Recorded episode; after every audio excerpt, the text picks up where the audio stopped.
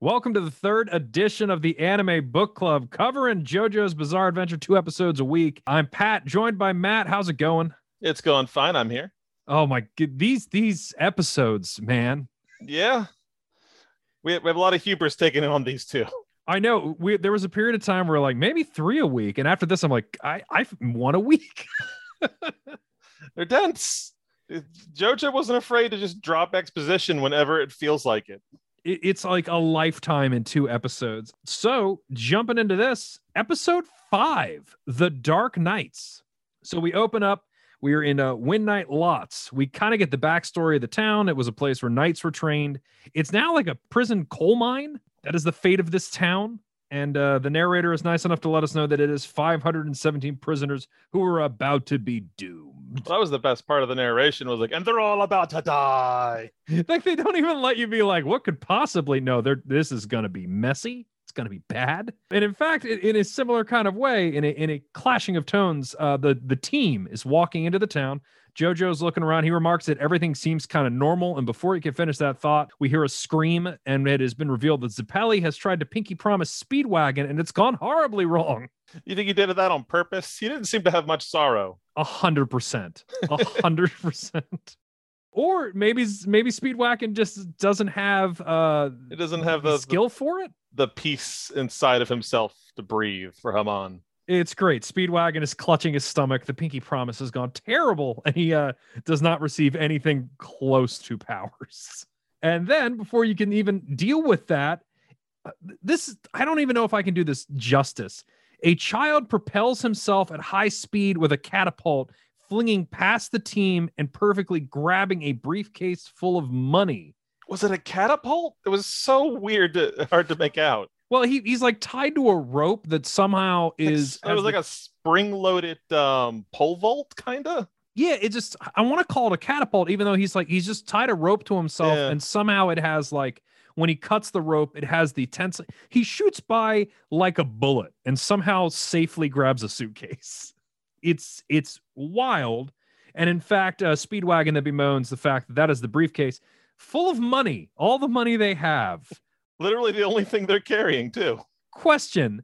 They were going to go to this town to fight vampires. Why did they need a briefcase full of money? You know, to, to pay people who uh, to help them fight. I, I don't know. I got no excuse. It seems real optimistic where it's like, well, we're going to spend a night at the inn. We're going to see a show. But the only thing in there was money, too. Oh, my goodness. You know what? I don't even know why I'm digging in on this, because here's the thing we're probably going to spend forty-five minutes talking about. Uh, the child has flung himself across a, a pond, or a lake is on the other side of it. After seeing this, Zeppeli uh, decides to use some of his Haman magic. He touches the ground. And then I just wrote this like coming to get your girl style. Just whoo, whoo, like yeah. Making this amazing sound, like runs once, across the water. Once again, Baron Zeppeli proves that he is the manliest man in JoJo history. It is absolutely incredible. I'm going to find it hard to believe anything's going to top how manly Baron Zeppeli is and anything in JoJo after this. It's incredible. Like, I don't even know if you could accurately, like, how would you describe his water run? It's like a, it's like a tiptoe. Yeah. I don't know. Like, I don't know how to. It's a very Japanese is kind of tiptoe too, because you've seen it in like other animes when someone's trying to be like a little silly and stealthy at the same time. Oh, that's a good point. It almost does look like he's sneaking. There's really high steps with the tiptoes. And like, but he's doing stuff with his arms, and with every step, he's going, oh, oh, oh, oh. Well, that's the breathing. That's the Haman to get him across. Yeah. And JoJo wasn't doing that, which is why he was supposedly knee deep in the water, even though it looked like he was only ankle deep. Yeah, they that did that did seem like a wrong line to me. So JoJo makes it across as well. He jumps in using Haman, but he's a big boy who don't lift. Actually, Zeppeli even tells him, "You got to lift your knees, son." Like, that's why his he was kind of sinking through. He still does make it across the water, and the two of them make it over together. They see that the kid is like climbed up like a hillside. And both of them completely nonchalant about the fact they've been mugged. They're uh, in this, yeah, they're in that, uh, they're in that stance. We've seen it before, like when Dio and JoJo were bedside with the dying father. Yeah. It's like where they're, you know, shoulder to shoulder, big burly men, just kind of these nonplussed faces. It's like there's there, there's real big, like, well, will you look at that energy throughout this whole scene? Yeah. And they basically, like, it's it's a crazy moment because, like, they kind of look at each other and JoJo, like, charges up his overdrive and taps the side of the hill, and they debate, like, I think it's two over, maybe it's not. So what he's done is he has zapped Haman energy up it, and it causes a mini explosion that throws the child off the side and into uh JoJo's waiting arms. The way he tapped looked really cool, though, like a little ghost motion. Yes, it, it was such an awesome stop. Like, it, it's that kind of thing where, yeah, you could kind of see his an after image of his hand. Yeah, that's the word. And it goes back. It, JoJo is extremely capable, really quickly.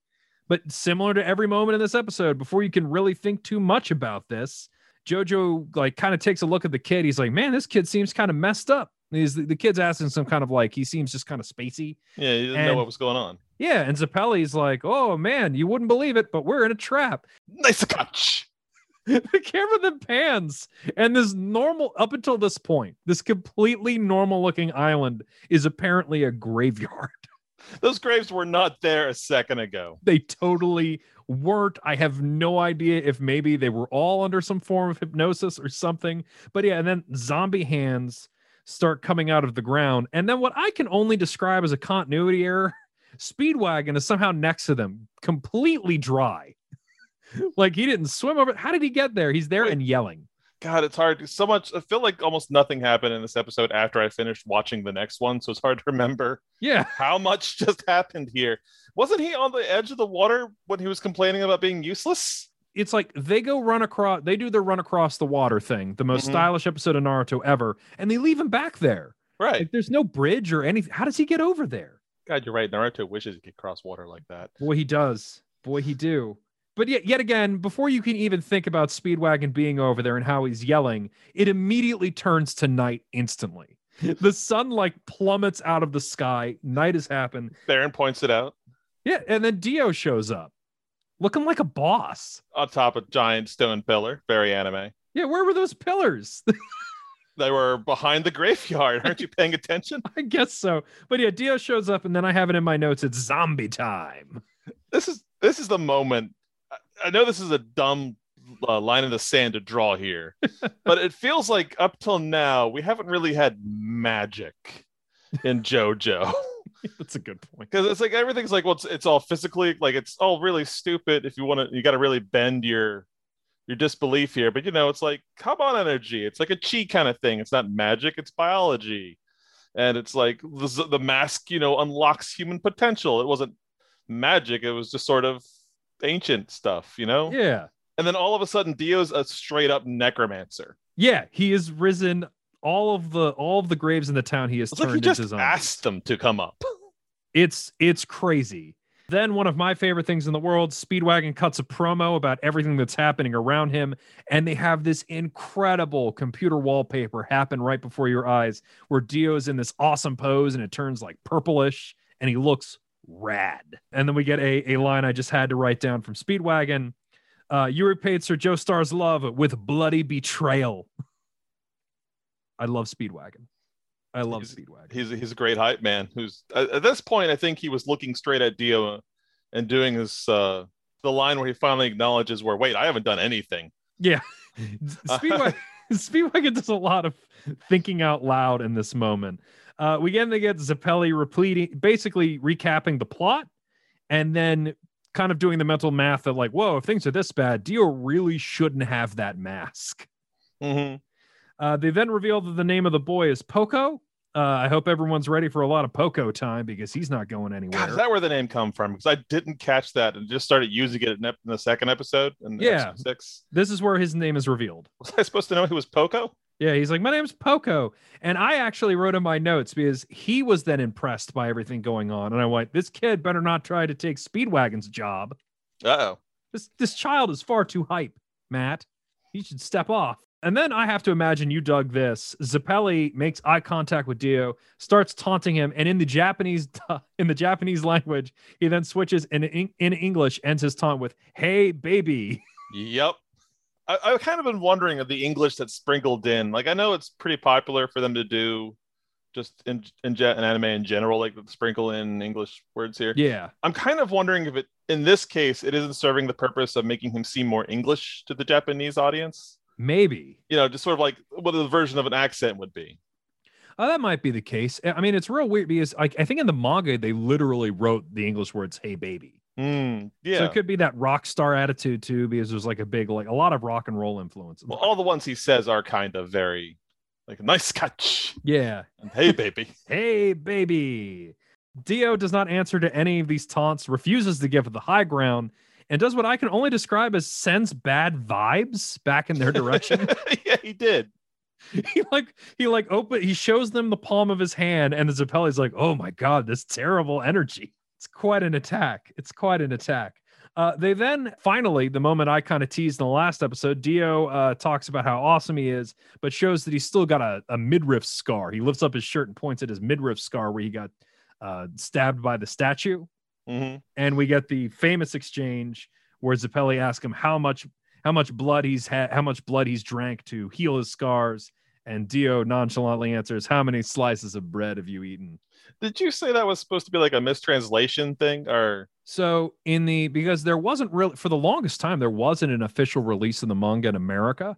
Uh-huh. Uh, the fan translation, instead of writing slices of bread, they just wrote breads.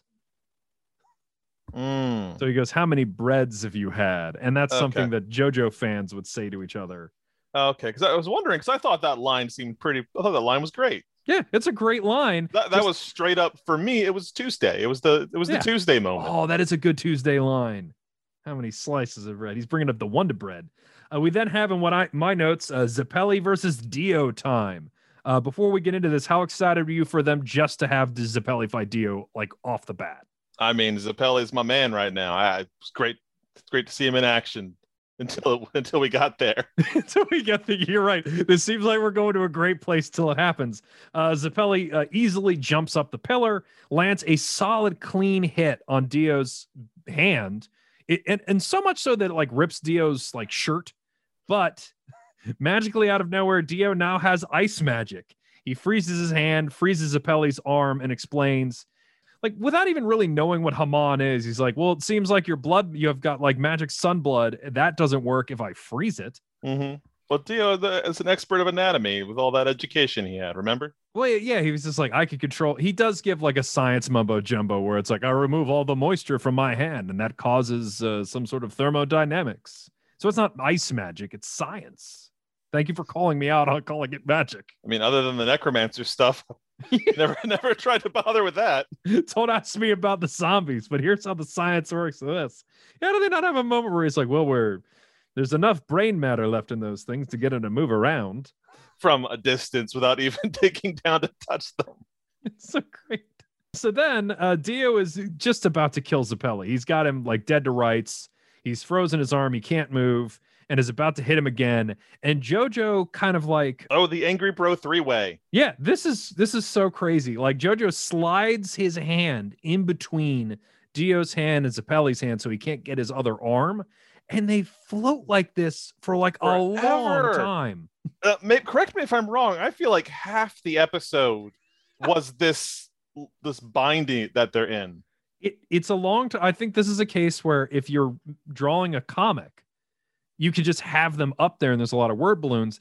Like, they forget it. They forgot to, like, animate them, like, slowly falling down or something. Like, JoJo can just fly, straight up fly in this moment. And he's got po- uh, Poco on his back.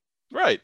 Uh, but JoJo thinks that um, because he is is forming a buffer wall between Zeppeli and Dio's hands, that he and, he and Zeppeli can kind of, like, double-team blast through it.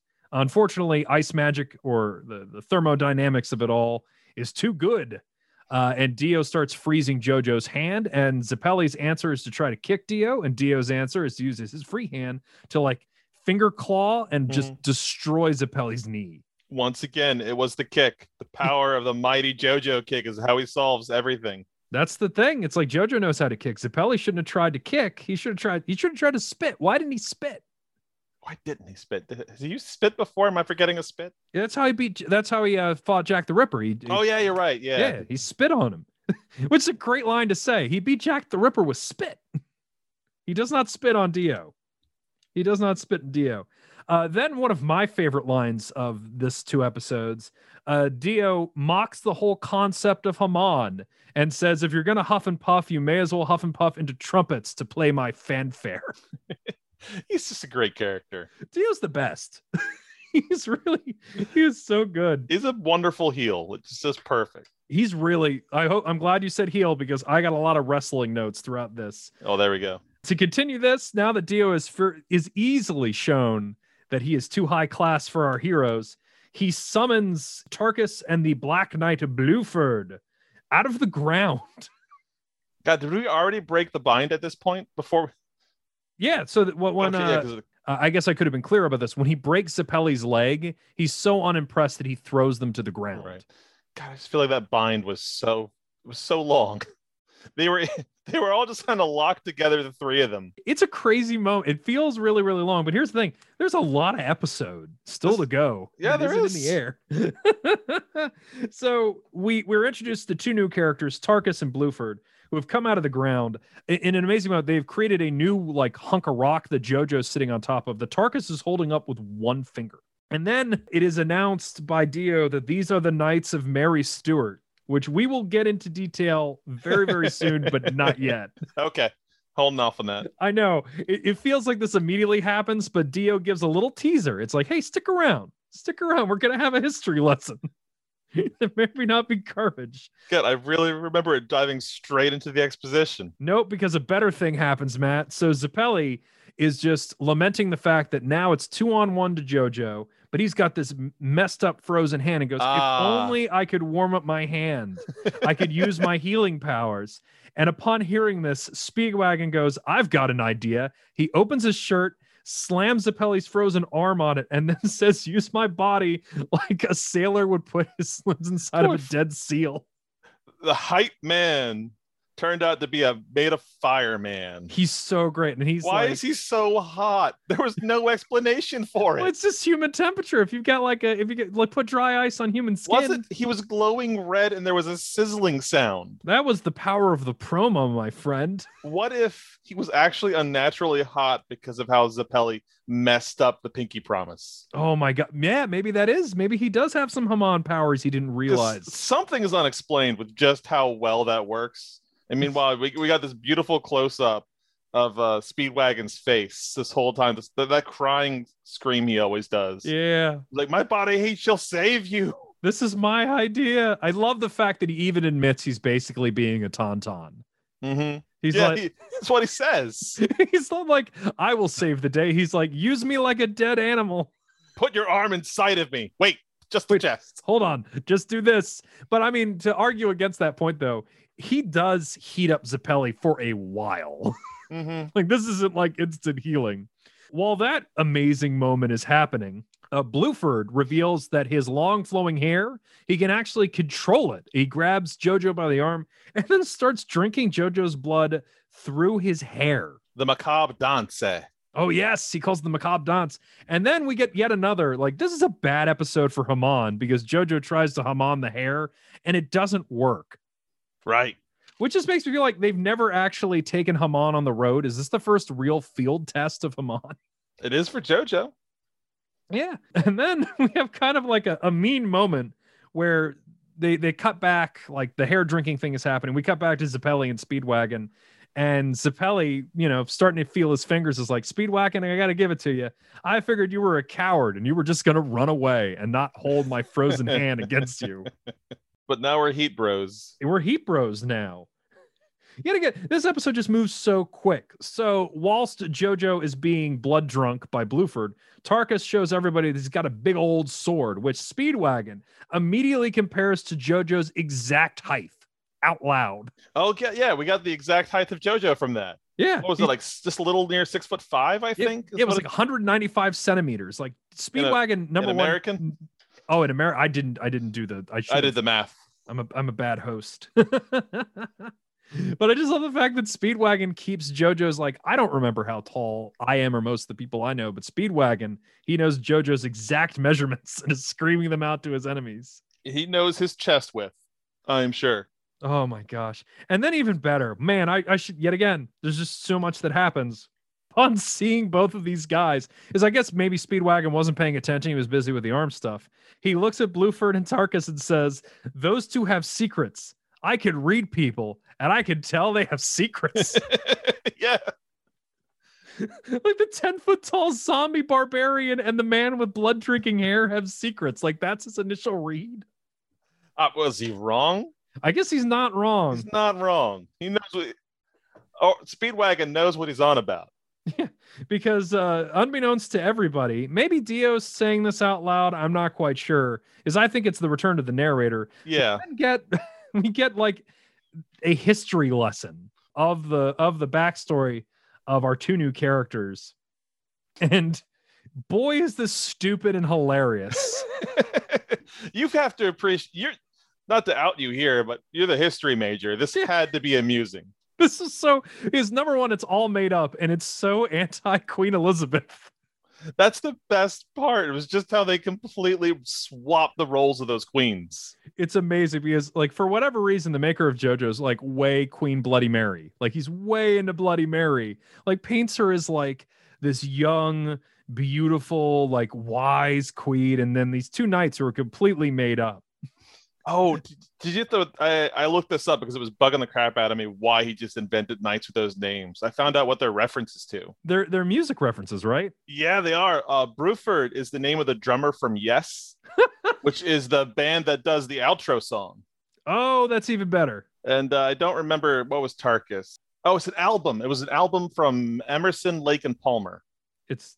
It's so there we go. We got we got these. I guess I haven't really exactly said why I think these two guys are so stupid, but uh, it basically paints the, the the the Bloody Mary story in a different light, where these were the two knights of Mary Stuart, and they meet with Queen Elizabeth, who's like got such sinister. She's like, oh yes, you can trust me. Yeah, no, no, no. If you guys turn yourself in, I'll leave her alone. And then they just say yes. Uh, and then they uh, go to behead our, our stupid idiots. And in one of the most amazing, like they had to have known this was hilarious. Like they're on the chopping blocks and the execute the executor's like, hey, you guys want to know something funny? And they're like, yeah, sure. What up? It's, it's like the exact words though, weren't it? I don't even think you're paraphrasing. That's what he said. Yeah. And he's like, you, you see that thing over there that's in plain view that you could not have missed? And they're like, yeah, it's like, that's that's Mary's bloody head. And they're both like, whoa. The, the, the beautiful JoJo shocked expression that every character shares. That kind of open mouth look they have on yeah, them. They're so stupid. Uh, and then they're both killed. But they both like have like Tarkus took a whole bunch of hits. And apparently Bluford's hair got all caught up in the axeman's feet or something. Mm-hmm. It's the only thing that redeems this whole stupid bit is it then cuts to Dio who says, that story always gave me goosebumps. So I made these guys zombies. So I made them zombies. I think even, they use the English word when they say zombies. I don't know if they're not an, an equivalent. It's beautiful to hear. It's so great. He's like, I liked these two idiots. So I made them zombies. What doofuses. I then have in my notes, this whole concept is so stupid that JoJo has to invent a new overdrive. God, was it this episode or is it a combination of the both where he had like seven new overdrives? Yeah, it, I hope, yeah, there's a drinking game for this that will I need you. An official count of how many overdrives he made in these two episodes. So we'll keep count. So new overdrive number one, this is the Scarlet Overdrive. From what right, I can tell, is just a red version of the overdrive. Uh, he uses that to punch the hair. He was trying to tear it before. That didn't work. He punches the hair, and that's what destroys it. Mm-hmm. Upon seeing this, Speedwagon delivers a promo. And then, which is the, which is great, because you need to have this happen from time to time, a random zombie nobody noticed shows up and jumps at JoJo, being like, nah, I got him. Yeah, speaking of, they never fought those zombies. They just showed up, and then we immediately jumped to fighting Tarkus and Bruford. Yeah, I guess, you know what? That's a good point. They were like, those, hey. Those zombies were a non-point up until this second. If you were going to draw us coming out of the ground, one of us has got to do something.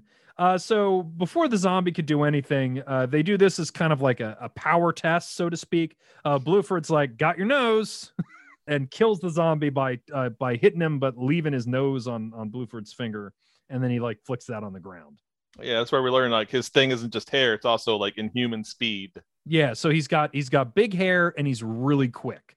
That is the Bluford special. He then tells JoJo to one v one him, and Zeppeli is not a fan of that. No, that's that's where he like keeps chanting out to uh, Dio the whole time. It's like, give me the honor of just one v one-ing this guy, bro. Yeah, come on, bro. Which Dio is fine, but he's like, I don't want to waste what? my time.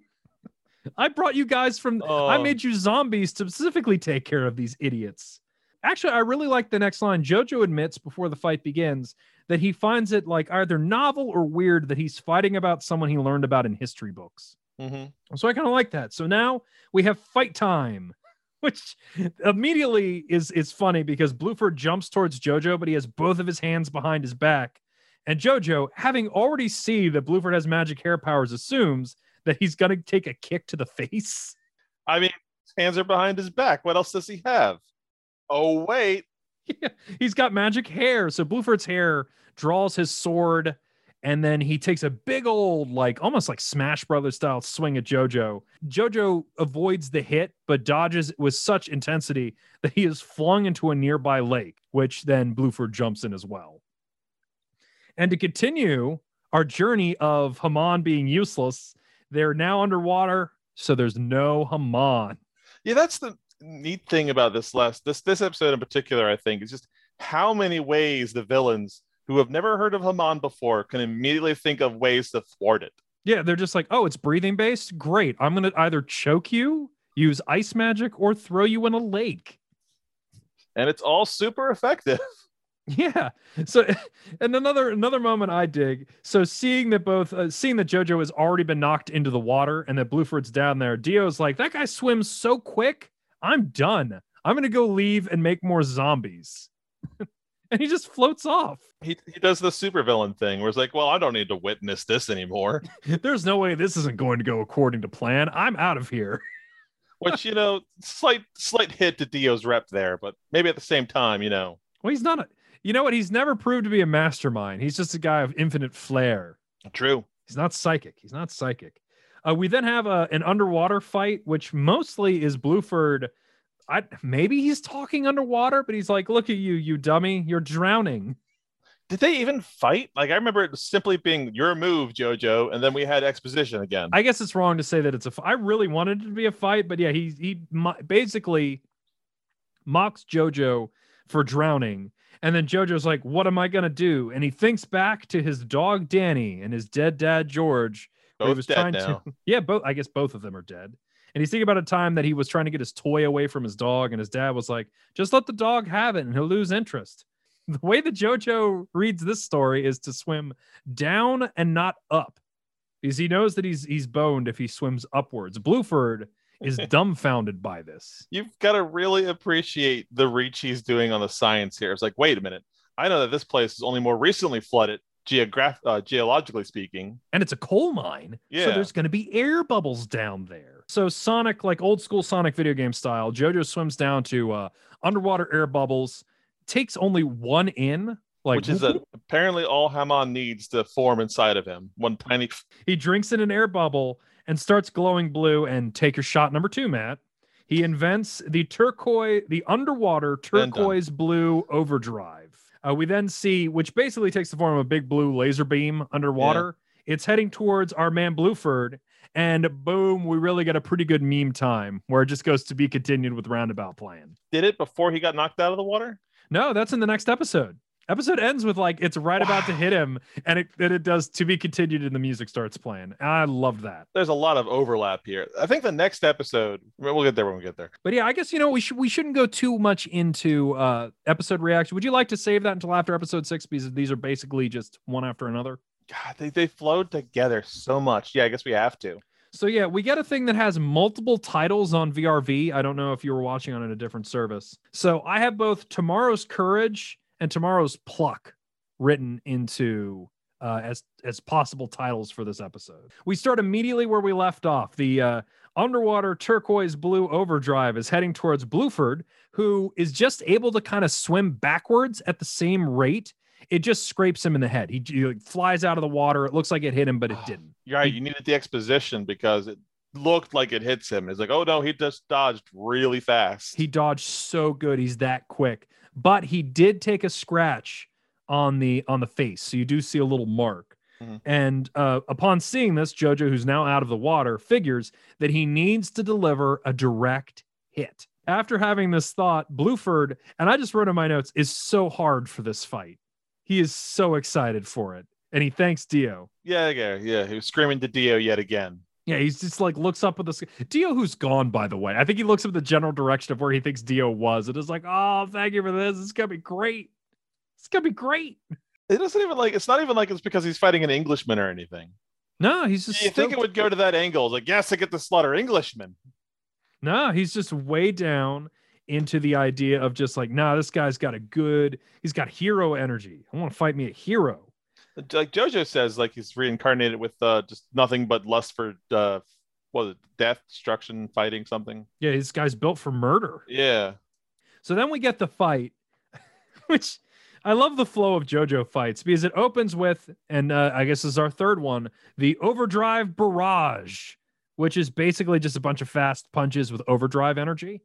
I don't know if that, I th- I'm going to count that as a third technique. It's definitely another technique. He keeps pull. Like it, it's very um, shonen. Is that? The, yeah, shonen. Yeah, everything's shonen, named. Yeah, everything's named. He's got to pull out a new one like every single turn he gets. Yeah. Well, the funny thing for this is that before you can even really debate the overdrive barrage, JoJo is quickly wrapped up in hair. Again. Like an idiot. And then Bruford uses his hair to tie JoJo basically to a tree and then starts trying to crush him. The idea being that if I'm crushing him, he can't breathe, so he can't use him on. Was he drinking his blood through the hair at this point too, or was that the last one? Yeah, and, and we both times. So okay. he's... JoJo remarks, he's like, ah, oh, his hair's getting through my, it's tearing my clothes and drinking my blood. It's it's immediately a great idea. Like Bruford really kind of has the upper hand. And yet his clothes never seem torn after this, or maybe I'm missing the nope, battle damage. Nope, they don't seem torn at all. Okay. It's like George Joestar, how he was in a carriage accident and looked fine. It's part of the Joestar match. Joestar family secret. We then get a quick moment where Zeppeli and Speedwagon dare to challenge the idea of the one v one, and then Tarkus kind of like, looks in their direction and they decide they can't help. He's just that big. He's just that big. Zeppeli's still recovering. Yeah, Zeppeli's still recovering. Like, what are they even going to do other than try to get in the way and also get wrapped up in Bruford's hair? We then get, and I just wrote, uh, the power of kicks. Yes, more kicks. So Bruford wants to kill JoJo at this point. So he uses his hair to draw his sword once again, starts swinging it at JoJo. JoJo decides that, you know what? I have muscles. Like, I don't even know how to interpret this because he doesn't really even use them on. He just remembers like, oh, wait, I can, I'm stronger than hair. He then breaks out of the hair and then kicks Bruford's sword. Yeah, there's no explanation for it. It just like, I guess decided what to do with his Hamon differently so that he could break hair. I don't understand how the hair broke. I just wrote, it's like, oh yeah, I'm stronger than this. Like, yeah. The hair, the hair rules seem weird, but yet again, it's JoJo. You don't have time to think about things because JoJo's immediately screaming metal silver overdrive, our fourth yep, new technique. Another shot. Yep. He is, and has decided the metal silver overdrive is him kicking the sword, sending Hamon energy through his feet, through the sword into blue. Oh, I guess he wasn't using his hair because Bruford, it goes through the sword into Bluford's arm and his arm just explodes. Did it explode or melt? I remember just dropping off like liquid. It pops kind of, sort of. Like okay. a, like a, it's gross. It's great and it's gross. Before Bruford can really react to that because he's gotten free, he then uses the O G Sunlight Yellow Overdrive, and generally everyone's impressed. Um, this is what he used to kill Jack the Ripper. Uh, JoJo hits uh, Bruford for a great direct hit with the Sunlight Yellow Overdrive. Everyone's stoked about this. It seems great. Except for JoJo, who seems kind of bummed. He doesn't like the idea of killing a historical figure. Yeah, it's like, oh my goodness, I'm killing someone I've read about in a book. They had that whole, yeah, he got that nice little uh, yellow-colored silhouette for his inner monologue there.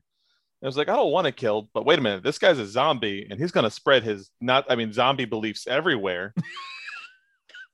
I can't not kill a zombie. He'll just make more zombies, which is great because he's like, JoJo has the right idea, but he takes like the longest road to get there. Yeah.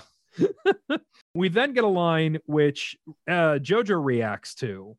Uh, no, no one else really does, but Bruford says he can handle the pain. You don't even think about it at the time because JoJo's reaction is basically going, hmm?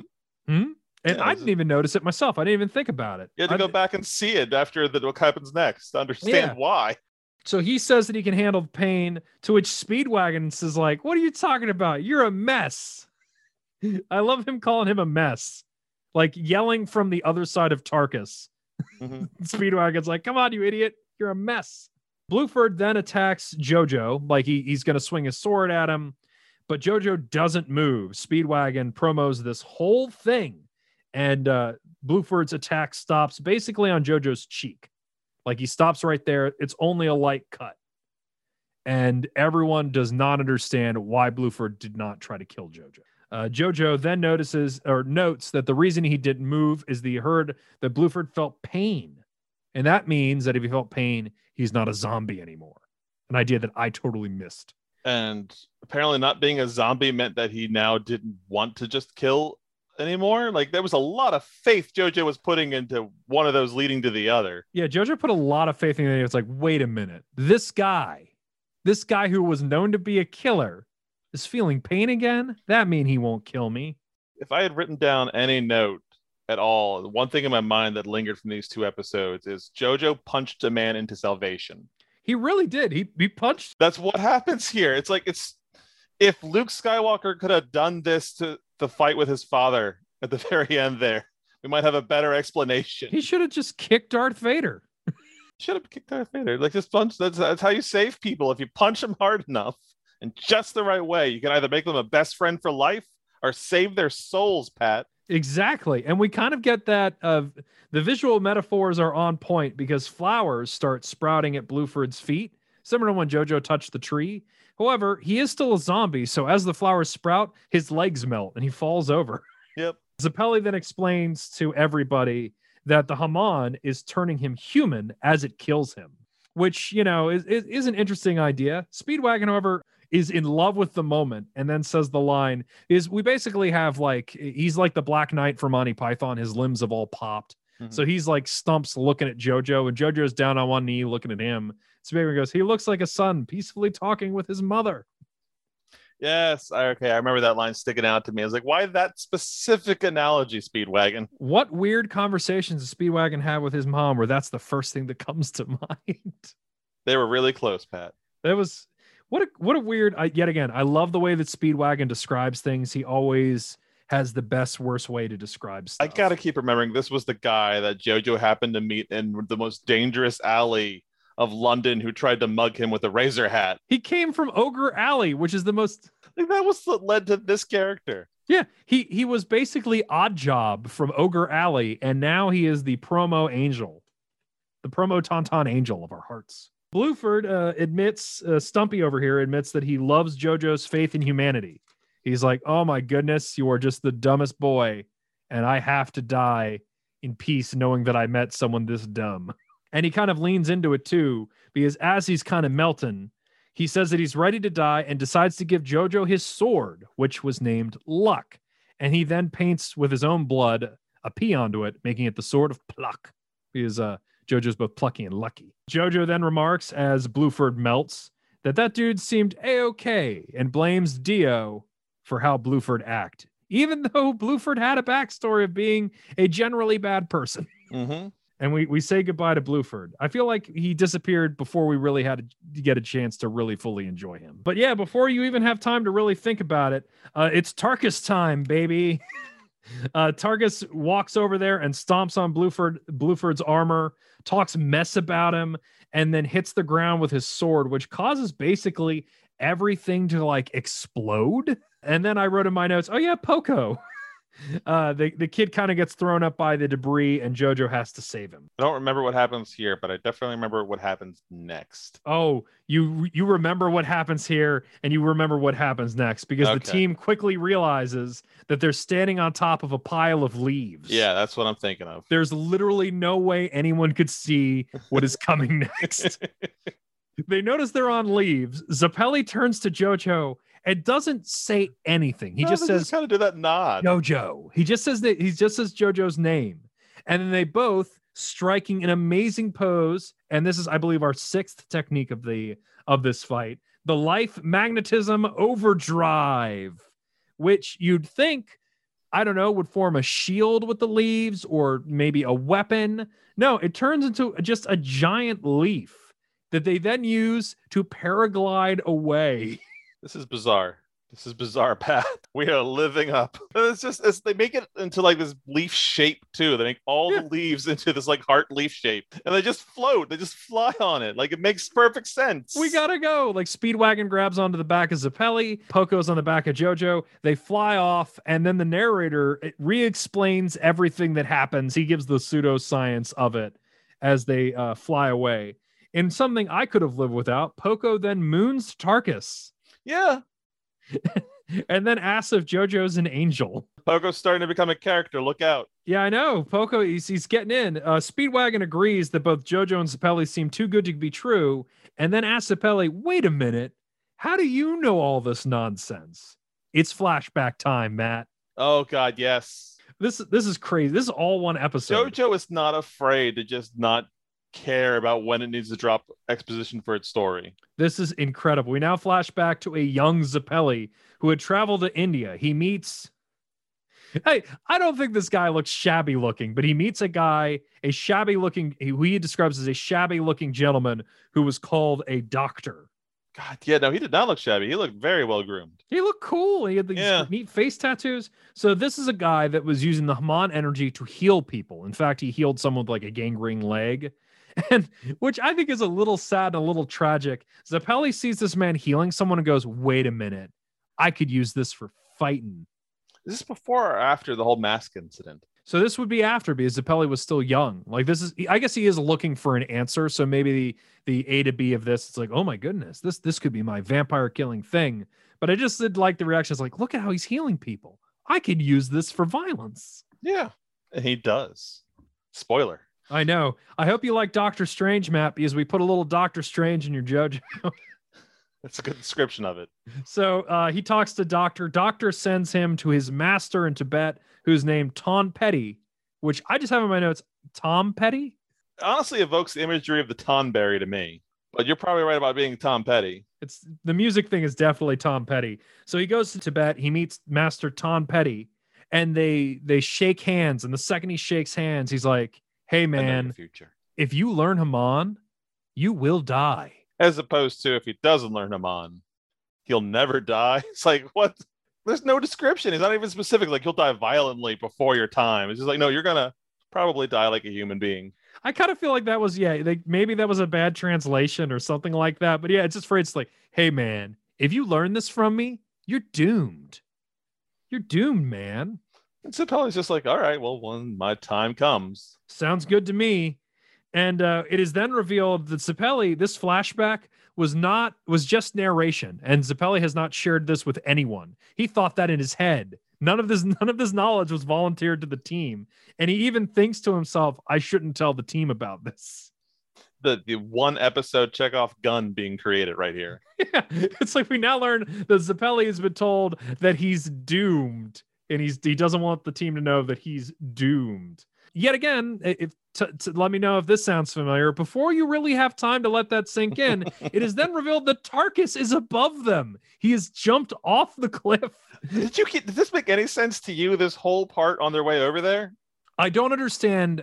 It didn't look like they it looked like they were sailing horizontally. But what this seems to be saying is that they were they were dropping, which it didn't yeah. look like they were dropping. No, they were they were definitely sailing. They were parasailing wherever they were going. It was vertical. It was and it was insane. He looks like a Mario boss, and he's making amazing sounds. The only way that I can imagine this, what my imagination did, is that Tarkus is basically Sonic the Hedgehog bouncing off a flying enemy, because he like hits them once or twice midair oh, yeah. as they're continuing to. And I don't know where he's coming from. It's it's ge- it, it, there's a couple of times in the geometry of the show doesn't make sense. This whole this whole fight has been between the pillars and the graveyard, and now Tarkus appearing out of nowhere. Nothing makes sense. So uh, he goes for it. Zeppeli's like, you shouldn't hit those leaves. It'll mess you up. And he's like, I'm going to hit those leaves.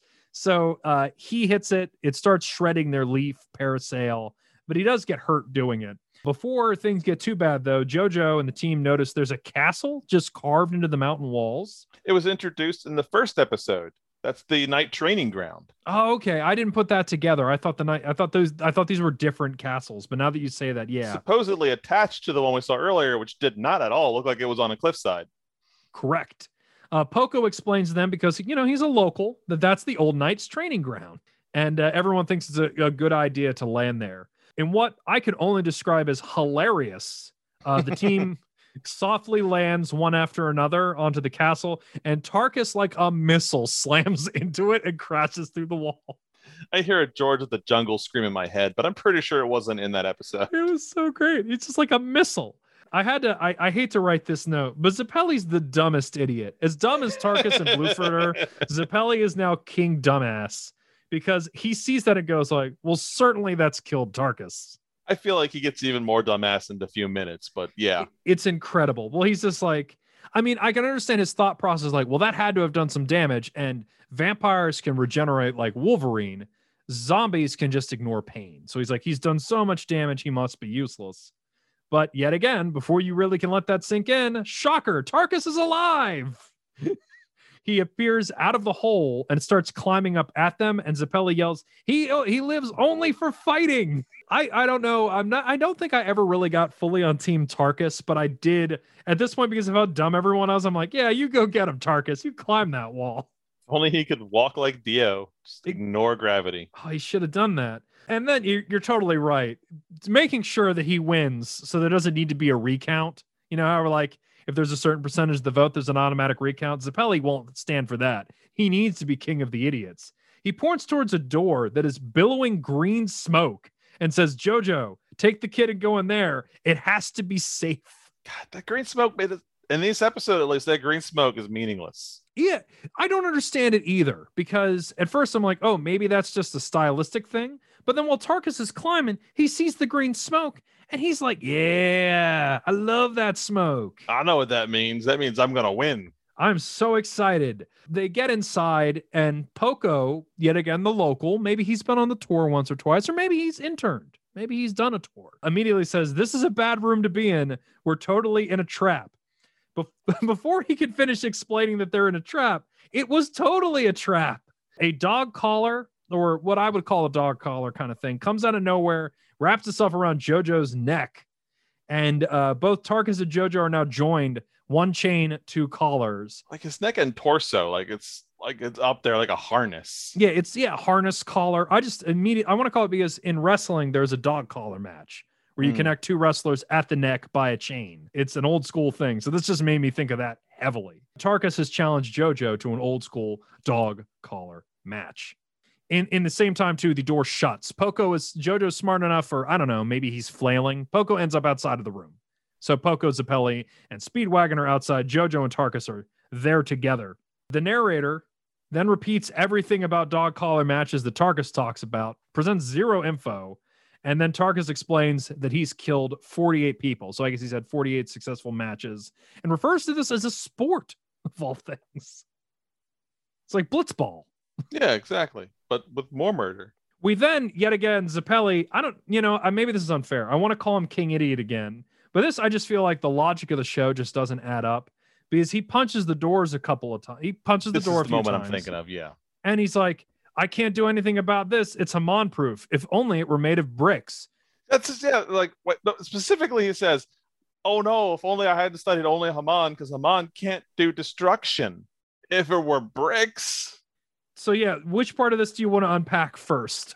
Uh, the part that there are bricks next to the door. Thank you. And yes. All around it. There, it's a castle door. Just hit the bricks. Just take it off its hinges. Also, uh, JoJo literally just did the silver metal overdrive. You can yeah. channel Haman through the metal, which could maybe pop it off the hinges. Also, remember when they nonchalantly punched a wall to knock to, to create an explosion for Poco? Yeah. There's so many ways you could get in there. None of it lived up. I was so baffled. Z- Zeppeli's stock plummeting at this moment. He's not even making any awesome poses at this moment. He's just standing like a normal dude, like a plebeian. Maybe he's just like the the the the, the hand injury, the, the damage he's taken. It's clouded his mind. Yeah, that's... he's off his game. He's off his game. Uh, we then get yet another example of Haman being useless as JoJo tries to also Haman the the chain. which it can't, I guess, go through the ceiling or something. There's like a really dumb limitation for that as well. The villains are smart. Tarkus immediately, because he's like a billion pounds, pulls on his chain, slams JoJo into the ceiling, and starts choking him so he can't use his breathing magic, and then starts wailing on him. What is this, like Haman countermeasure number five so far, if we were counting? Yeah, I know. They shouldn't have been like, we use breathing-based powers. Please don't think of the obvious way to beat this. Seeing this, yet again, Poco, not having a great episode either. The kid starts uh, wetting his pants, tells everybody he wet his pants, and then starts like mentally turning on the team. He's like, man, these guys are losers. I gotta get out of here. I gotta get out of here. Does the flashback happen now, or are we not there? We're almost there. Okay. But yeah, he, he basically says that everything got bad when these guys came here, discounting the fact that JoJo and the zombies were already there. Zeppeli and Speedwagon notice that the door that they can't get into, they've been told by Tarkus that the doors won't open until someone's dead.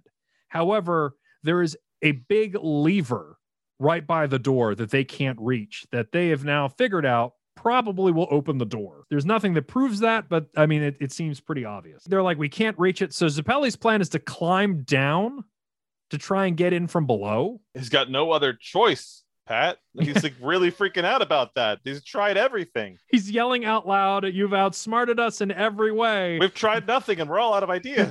We've done literally nothing.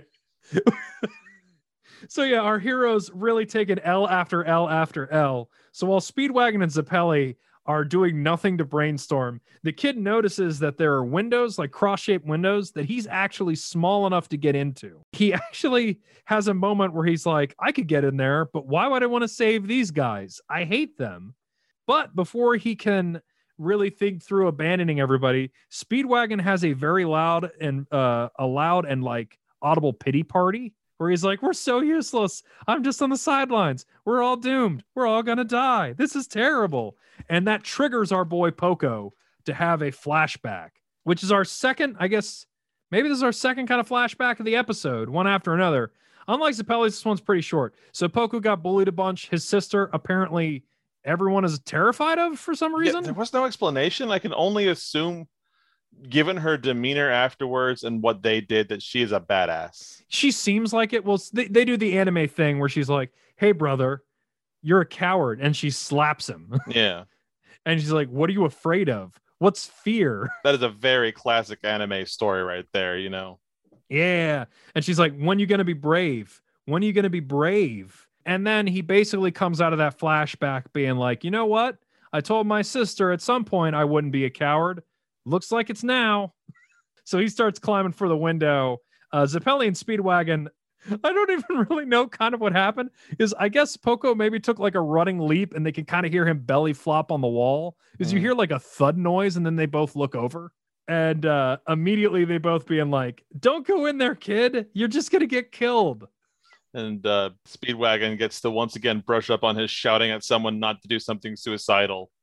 Which is just, I guess, his life now. This is Speedwagon's life now. That thing you're going to do, it's going to get you killed. The kid then, Poco, crawls through the tunnel, thinks about how he needs to be brave now. And then, you know what? I take it back. I think maybe he takes Zeppeli's idiot crown. Maybe we could debate this. Instead of sneaking into the room with the ten-foot-tall muscle zombie man, he jumps into the room screaming, tomorrow is now! Like at the top of his lungs, immediately Tarkus notices him and kicks him. Like, why didn't he sneak? He trusted JoJo could keep him safe. I guess maybe if he saw all these adults yelling over everything, maybe he thought that's how life worked. Yeah. Is that not just not JoJo Bizarre Adventure physics right there? That's a good point. Oh, I forgot to note, while he was crawling through that tunnel, he was literally doing a, well, as much as I don't trust these guys, zombies are a worse option. Yeah, that's right. Because he was debating just running away from them. And it's like, well, everyone's probably going to die in my town. Yeah, he's like, wait a minute. These guys can at least in theory, I haven't seen it really add up, but they seem to be zombie killers. So I guess if I bet on them, things could turn out better.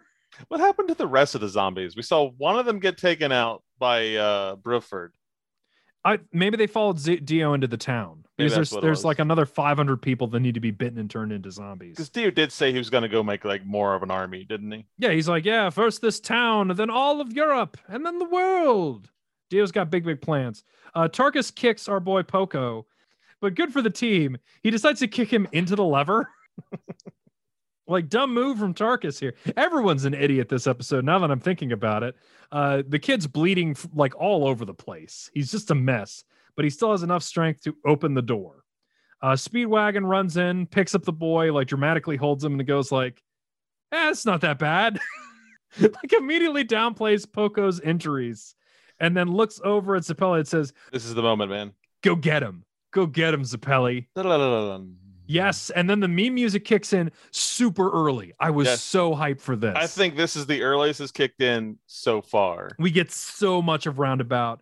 And it's about to happen. It's so great. And then, because this is great too, Zeppeli, who has hidden his backstory from the team, then decides to say out loud, if it's my fate to die here, I guess that's my fate, and I'm ready for it. And he starts walking. Speedwagon hears just that, and he's like, wait, what about your fate? What? Zeppeli? What? Huh? And then Zeppeli steps up to both Tarkus and JoJo, sepia tone, theme music. Oh my goodness, I loved these two to episodes. To be continued. Yeah. So much happened in these episodes. So many overdrives. What's it? Uh, so the, uh, I gotta look it up again, but I feel like episode five, Roundabout had a remix. Yeah, it was a little bit different. Okay. Man, maybe because, yeah, but so much. I. It's so funny because, like, if you were to describe these things plainly, very little happened in these two episodes, but yep. it feels like a billion things happened in these two episodes. I swear that they were locked in that three man for half that episode. Just waiting for like, well, I'm going to freeze this part of your body. Well, no, you're freezing my body instead. No, wait, I'm going to kick you. It's really fun. A little Dio, like Dio wasn't really in this episode. And I feel like he, he made a really great impression. Yeah. How do you feel about him magically having ice powers? It lines up with everything else he's doing. Like it wasn't, dude, he just raised an entire army of undead by asking it. Yeah, he did kind of just go, fellas, and they all kind of got up. And then he like scientifically, like he did that and then scientifically tries to explain how he controls, you know. eighteen hundreds science. He's like, yeah, this is how this all works. Almost certain times in my head, I can almost hear uh, like Dragon Ball Z Abridged Cell as the voice for Dio. Perfect Cell. Really? It's, at certain times. I can see it, yeah. It's my science. But it, it's crazy to see this. I just, I, I've just enjoyed the escalation of all this kind of stuff because mm-hmm. it, it seemed like, oh, well, they killed Jack the Ripper. So certainly it's just going to be five episodes of them fighting Dio. It's not going to be this, this madness that we get. God, how much of the next, like at this pace, I don't even know if Tarkus is going to last a quarter of the next episode before we move on to something next. You think like King Henry's going to show up? As far as I know. Yeah. Oh, I'd be so down for that. It's King Henry and his like undead wives as the new villains of JoJo. Like now you have to fight Charlemagne's horse. Oh, that'd be so good. That'd I've jacked so- it up for you, JoJo. JoJo. Here's another story that gave me goosebumps and I turned him into a zombie. You know, the story of the big bad wolf. I made my own. I'm Oh God, that'd be so great. But yeah, we're like in full tilt JoJo land where it's like JoJo's just going to continually come up with new overdrives. Do you think one of these current overdrives, like, do you think it's going to be Sunlight Yellow again that's going to get the kill on Tarkus, or do you think uh, Zeppeli's going to get him? If, if Zeppeli's got to die in the next one, well, maybe he would. But does you know, he does he die taking out Tarkus though? Yeah, that's the question I was just thinking. I don't know. Like I I could never have predicted the leaf glider. Situation.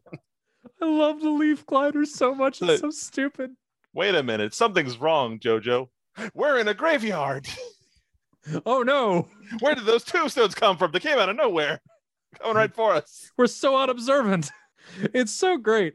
I mean, it's really funny because as JoJo gained a certain amount of intelligence in these in this one in the first episode, like I feel like everyone lost a bunch in the second.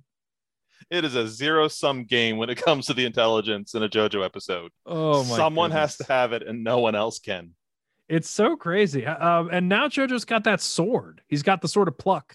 God, that sword looks so dumb. But it's cool. It's got like two different cross guards smashed together. Yeah. I, I bet it'll win you over. This show's, this show's so dumb. Well, now that probably it's pluck. A dumb, like, yeah, the pluck sword. Not not luck anymore. It's, it's pluck, which means JoJo earns his victories yeah. instead of it just being luck. You're a plucky guy there. You didn't get tricked by a queen. Dumb, those idiots. So dumb. It's like, did they even say? Was it was a full blown like anime nani? Like they're like nani? Oh, I don't think it was, but that's that's how I remember it now. Thanks to you. Like they look over simultaneous. They didn't ask for any verification, nothing to justify that for them to get lay their lives down. And it's like she's doing the insidious. Like it's like I didn't know how much I wanted to talk about that because it's like it's so stupid and so silly. But like the way they draw the queen, like she has like a hand over her mouth and is talking the most insidious, like, oh, certainly you can trust me. Oh, and I know she didn't because once again, we're, we're interpreting other anime on top of JoJo here. But I remember going, oh, yeah, it's the evil laugh at the end. That's that kind of problematic stuff where uh, hopefully we don't b- jump into this where it's like you're just like, oh, no, sometimes Japanese manga creators are into the wrong historical figures. Oh, uh, it seems like we're at that right now. Yeah. But yeah, we're we're we're full into it. We're into people punching zombies. So I guess the scoreboard right now is it's JoJo two. JoJo's taking out both Jack and and Bruford. Yeah. Let's see who takes out Tarkus. Let's see if Speedwagon gets a hit. I was hoping that that um Zeppeli wouldn't die until he fights Dio, at least like a Piccolo moment or something where you know. One final sacrifice to take down the big bad guy. Oh, that's a good point. He is totally a Piccolo. See, I, I, I that makes total sense. See, I was thinking that Bruford would become a Vegeta. Mm. But no, he just hands over his sword. But yeah, oh man, Zeppeli's totally a Piccolo. He's like, he's he's immediately uh, obsolescent the moment that they have him. He's my favorite character right now. And it's even after not understanding how doors or walls work. Or his own on energy, apparently. God, I wish I could draw. I would have like the this is it would be Speedwagon, JoJo, and Zeppeli in an escape room. Like I'm. God, how do we get out of here? Yeah, it's perfect. We've been defeated by this door. In my mind, he's still the guy who was like one leg all the way up in the air while holding a glass of wine in the other.